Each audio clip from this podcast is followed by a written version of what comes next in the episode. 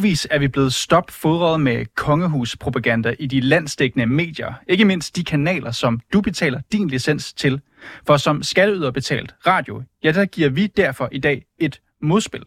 For vi starter med at spørge, om kong Frederik den 10. er andet end bare en nikkedukke, der ikke har magt til at modsætte sig love, som han er uenig i, selvom han også skal skrive under på dem. Så velkommen til reporterne.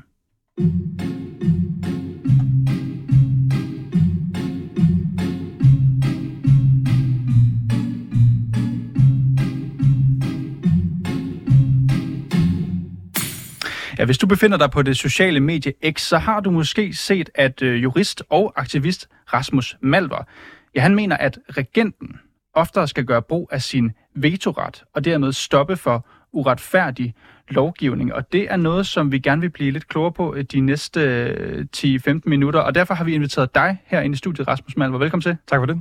Og du er, som jeg forklarede her, jurist ja. og øh, aktivist. Med speciale i grundloven. Rasmus Malver, med det i mente. Du skriver her på X, at uh, Margrethe den anden, altså den nu afgåede mm. dronning, vil blive husket for hastelov, strafzoner og straffrie ministre.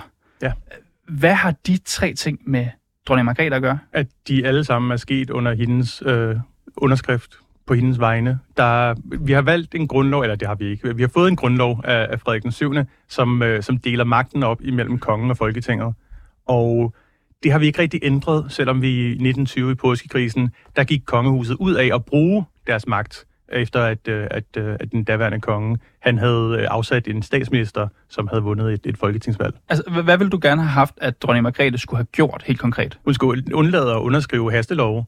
Altså i 2020, så underskrev hun en lov, som var blevet til på kun syv dage, uden nogen offentlig høring, baseret på en løgn, viste sig, som, som indførte øget straf med tilbagevirkende kraft. Altså ting, der var sket, fik pludselig nyere straffe, og den gav politiet mulighed for ret vidt at censurere internettet. En lov, som Folketinget har vedtaget? Ja, på syv dage.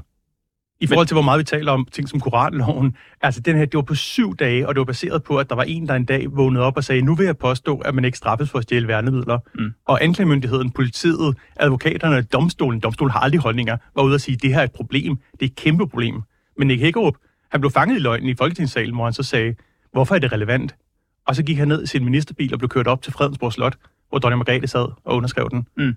Og, men, men, men, og det, er, det er med på, men grundlæggende alle de her ting, altså du, du nævner hastelov, du mm. nævner strafzoner. Ja, det var også en. Det er, jo, det er jo ting, som er blevet vedtaget af et flertal i Folketinget, ja. som jeg går ud fra, at de gør på baggrund også af det, der står i grundloven. Nej, det gør de ikke. For det er ikke... Der er du juristen her, ikke mig. Men jeg, jeg, vi kan godt blive enige om, at når et folketingsflertal flertal vedtager noget, så går det videre til at blive lovgivning. Nej, det skal stadfæstes, det, det dronningen. Præcis. Og det jeg så bare spørger dig om mm. nu, mener du helt alvorligt, at dronning Margrethe skulle have, da hun blev, altså da de sidder i statsrådet, og hun får ja. vist de her ting og skal underskrive, at hun så skulle have sagt, nej, det vil jeg ikke. Og i det her tilfælde var det ministeren, der var kørt op til hende for at få det hastebehandlet, også af hende. Ikke desto mindre, ja, der skal hun, hun sige nej. Det. Hun Igen, skulle have sagt nej. Påskekrisen handlede om, at der blev fyret en statsminister. Det er lidt noget andet, end at bruge den magt. Det er jo ikke mit optimale samfund. Jeg vil gerne skrive en ny grundlov.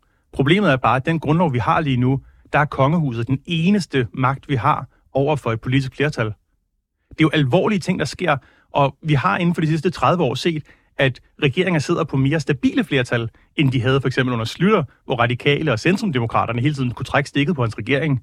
Så derfor så ser vi nu en tilbagerulning af de menneskerettigheder, som vi ikke har fået mm. fra grundloven, mm. men har fået fra den europæiske menneskerettighedskonvention. Og, og jeg ved, jeg gentager mig selv her. Jeg skal bare være 100% sikker, fordi jeg skal være indrømme, jeg var ikke sikker på, da jeg ja. så dit opslag på X, om du var seriøs eller ej. Det var meget seriøst. Du, du mener helt seriøst, ja. at dronningen, altså den mm. tidligere regent, nu afgået nu og afløste kong Frederik den 10., skulle have sagt, det her, det vil jeg ikke underskrive. Ja. Hvad tror du, det havde betydet Så havde vi haft demokrati? en dialog om, hvad demokrati er. Fordi jeg kan jo se, at selv...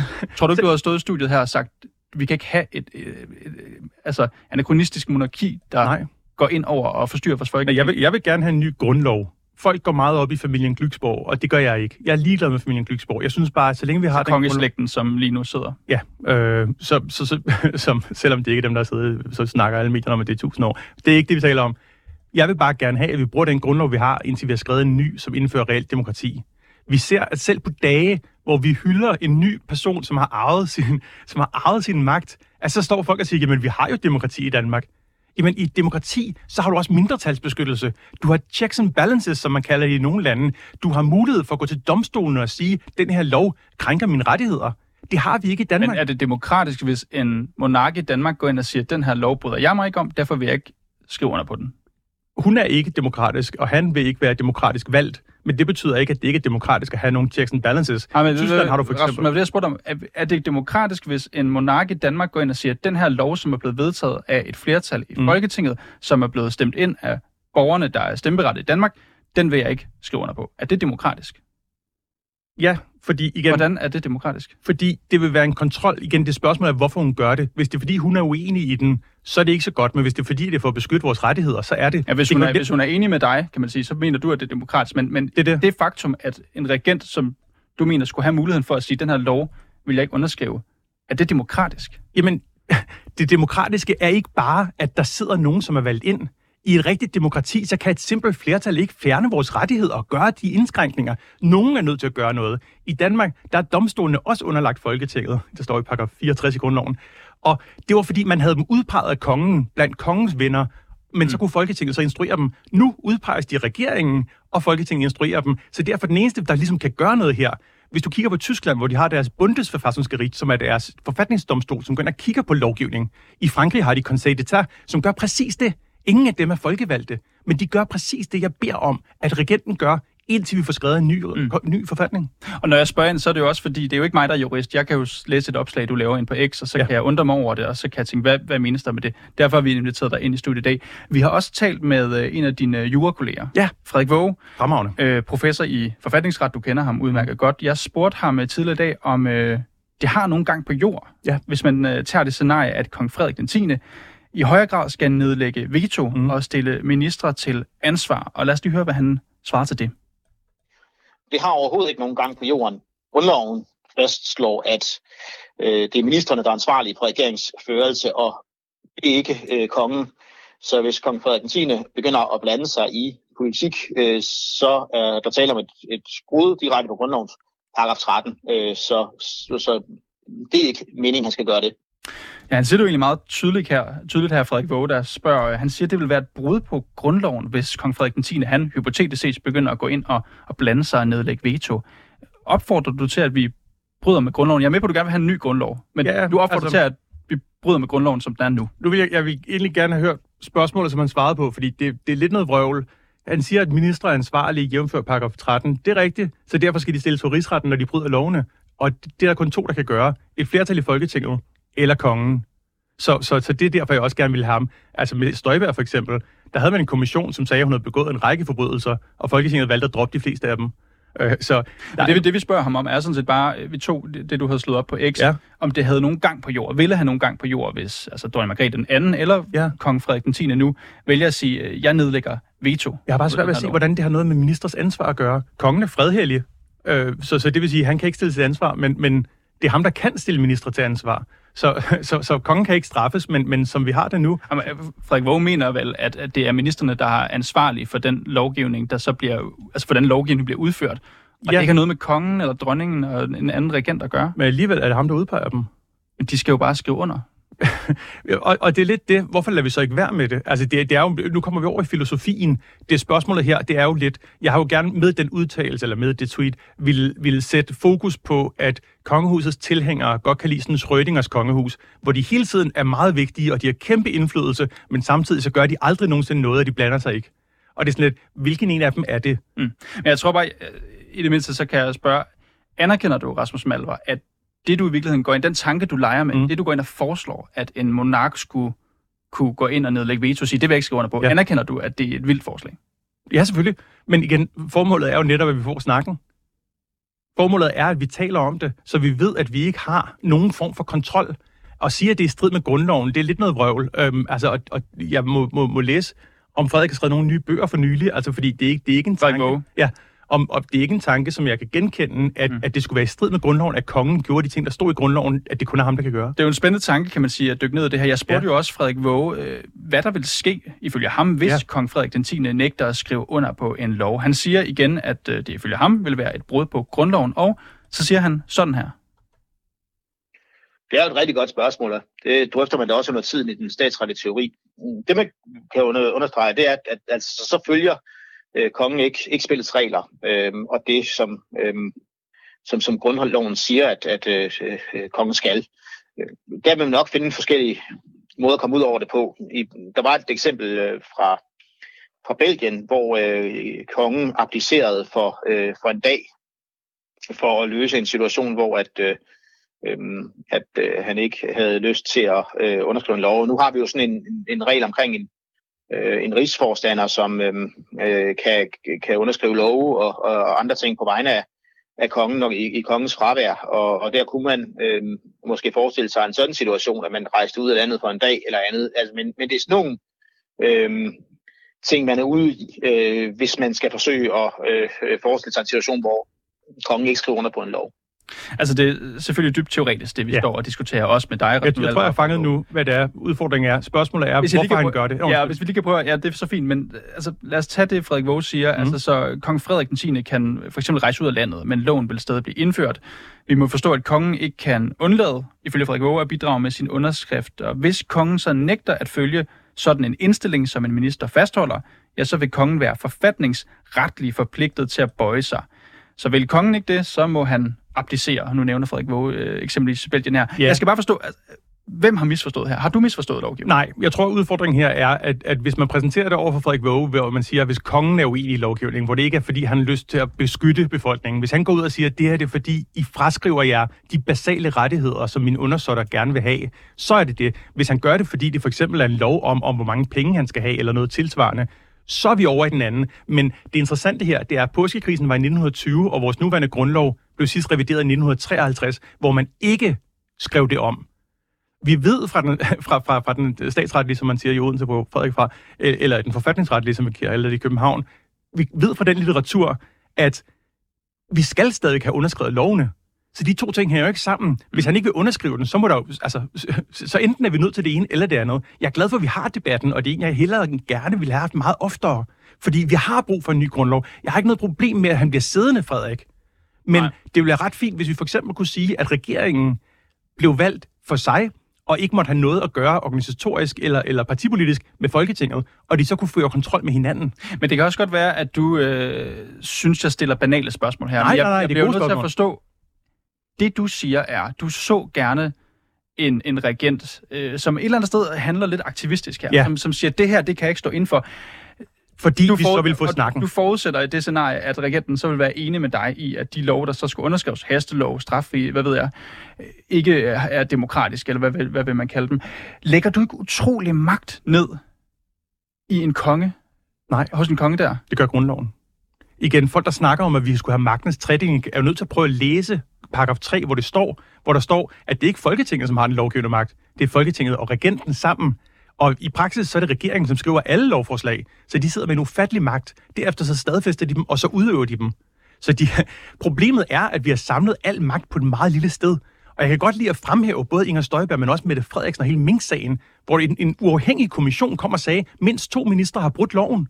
Men, og men den magt skal da ikke ligge hos en person, en monark? Nej, så lad os få valgt nogen i stedet for. Men siger du, at dronningen har været for lidt dronning ja. i virkeligheden? Og, og jeg, har, jeg kan også godt undskylde hende det, fordi hun blev også, altså, hun blev dronning på et tidspunkt, hvor vi ikke havde internettet, hvor vi ikke havde en bredt uddannet befolkning, hvor vi ikke havde 24 timers nyhedskanaler, hvor folk ikke var klar over de her ting. Mit problem med kongehuset er, at de guldstøv på, at, at, at Folketinget har for meget magt. Men jeg tænker også, at vi har haft enevælde i Danmark. Vi blev vel enige om dengang, hvor, hvor, øh, hvor grundloven blev indført, at det skulle vi ikke have igen. Præcis. Og derfor så, så lavede ønsker, vi det. Hvorfor ønsker du dig et styre, hvor kongen skal blande sig? For, nej, der er vi lige nødt til. Hele grundloven handler om enevælden. Det er den eneste grund til, at vi har det. Alle vores rettigheder i grundloven kan, kan fravise et simpelt flertal. Selvom medierne elsker at sige, at der står noget om ytringsfrihed i paragraf 77, og om boligens ukrænkelighed i 72, det er folk, der ikke læser den. I er nødt til at se, at der står dog under ansvar for domstolene, og at man kan indføre dødsstraf med tilbagevirkende kraft for alle, der nogensinde har tegnet Mohammed eller Pia Herskov. Det er ikke et problem, og i 2020 indførte vi straf med tilbagevirkende kraft. I 72, der står boligen af ukrænkelighed, og, og, og øh, hvad hedder sådan noget, rensagning må kun skabe retskendelse, og så, så holder folk op med at læse videre, for så står der, med mindre Folketinget giver lov til, at man lader være med at hente retskendelse. Og det er altså, at politiet, som er de eneste, der skal have en retskendelse, der er det færre end en ud af fem rensagninger, som sker efter retskendelse. Mm. Kommunernes 0. Vi, jeg har sager i retshjælpen, hvor, hvor, hvor, hvor folks børn er blevet afhørt i en institution, på baggrund af, at der måske er, at, at, at folk øh, de får, hvad hedder, egentlig forsørgertillæg. Og Frederik Malver, for lige at øh, vende tilbage til, til det oprindelige spørgsmål. Altså, jeg skal bare være helt sikker. Kan du forstå, hvorfor at man læser det, du skriver på X, og så tænker, her sidder Rasmus Malver, jurist, ja. demokratifortaler, forkæmper, mm. kunne man måske også kalde dig, og ønsker et styre, hvor kongen blander sig. Jeg prøver også... det politik. Ja. Jeg prøver... Kan du forstå, det det, man Ja, ja, men, men, men, men, men, men alting skal læses i kontekst, og igen, det er det her med at prøve at kalde den Schrödinger-situation, vi har, hvor folk både siger, at han har al magt, og han ingen magt har. Og, og, og jeg er meget uenig i, i præmissen om, at han ikke skulle have nogen magt, for hvorfor gør vi det så stadigvæk? Altså har et kongehus? Ja, nej, nej, de kan gøre, hvad de vil. Hvorfor får vi stadig underskrevet lovene? Hvorfor tager vi ikke den debat om, at man kan udpege sin, sin søster som minister, hvis man bare har et flertal? At, at, at Alex Vandopslag kan åbent sige, ja ja, jeg skrev forkert om, hvor jeg boede henne, som er noget, borgere kan komme i fængsel for at gøre. Men de siger bare, det behøver ikke undersøge. Så når du tager den her diskussion, skriver de her ting, så er det i virkeligheden, fordi du vil gerne have det faktum, at kongen eller regenten, monarken, skal underskrive lov fjernet? Jeg vil gerne have det faktum, at de er vores eneste beskyttelse sat i fokus. Skal vi lige høre, inden øh, vi har snart ikke mere tid, et sidste klip fra Frederik Våge, ja. som øh, endnu en gang øh, bliver spurgt lidt ind til det her med, om, øh, om hvem der egentlig skal være ansvarlig for den politik, der bliver ført. Altså vores grundlov siger direkte, at det ikke er muligt for dem at blande sig politisk. Øh, det er ministerne, der er ansvarlige for regeringsførelse. De øh, kan jo sagtens tænkes at have en, en, en påvirkning af befolkningen, fordi at øh, man måske godt kan lide dem, eller øh, øh, støtter kongen, og jeg ved jo ikke, hvordan man ville stemme, hvis, hvis øh, kong Frederik den øh, 10. stillede op til et folketingsvalg. Men, øhm, øh, men, men grundlæggende så, øh, så, så er øh, øh, så, så ligger det helt fast efter øh, øh, efter vores grundlov, at kongen kun har en symbolsk og ceremoniel betydning, som man siger. Altså, Rasmus Melver, det jeg i virkeligheden bare udlægger fra Frederik Våge her, øh, og det er selvfølgelig også mig, der tolker, mm. det er, at det du foreslår, ja ikke engang er det hypotetisk, men det har faktisk, det kunne slet ikke lade sig gøre. Det kan det godt. Det kunne ikke have gjort nogen forskel, hvis dronningen det, det, alligevel... Igen, det, med den her paragraf 13 med, at de er ansvarlige, det betyder bare, at de kan stilles til ansvar. Er det ikke et større problem, at vi har en person, som ikke kan stilles til ansvar for noget? Ikke? Altså, når han kører for stærkt og sådan nogle ting. Hvad nu, hvis han kommer til at ramme nogen, så de dør? Han kan stadig ikke stilles til ansvar. Og hvis vi kigger på andre folk, som ikke kan stilles til ansvar, så er det for eksempel folketingsmedlemmer for de ting, de siger i Folketinget. Det betyder jo ikke, at de ikke stadig er en del af Folketinget og kan bestemme. Jeg synes, det er sådan en bagvendt logik at sige, fordi de ikke kan stilles, til, stilles retligt til ansvar, så må de ikke gøre ting.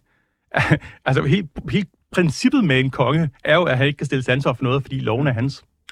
Lige her til sidst, Rasmus Malberg, hvis man ser på dit opslag, du skriver jo på X her, at ja. Frederik den 7., det er altså selvfølgelig nu afdøde konge, ikke, vil vende ryggen til når Frederik den 10. præsenteres. Så her henviser du til, at det var Frederik den 7., mm. der gav os grundloven, hvor i han øh, deler magten med Folketinget. Ja. Men hvad er det egentlig, du mener med, at han vil have vendt ryggen det var, til? Man har jo begrænset antal tegn, og det er fordi, at der står en statue af Frederik den 7. på Christianborg Slottsplads, som den nye kong Frederik den 10 står bagved. Så han står med ryggen, øh, eller han kigger ud i ryggen på Frederik den 7., som gav os en. Er det vel ikke det eneste, du henviser til med det her? Jo, det var ret meget det. Altså, fordi den grundlov, som han gav os i, i 1848-49, den var fin, fordi den fordelte magten demokratisk ved, at der var en konge, men der var også kontrol med kongen.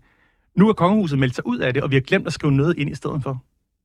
Rasmus Malver, du er jurist, du er aktivist, og øh, du skal have tusind tak, fordi du går med her i programmet i dag. Slet.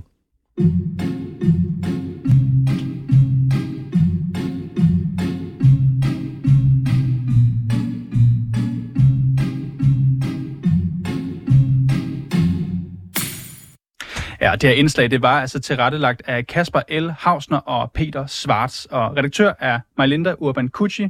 Mit navn, det er Niels Frederik Rikkers.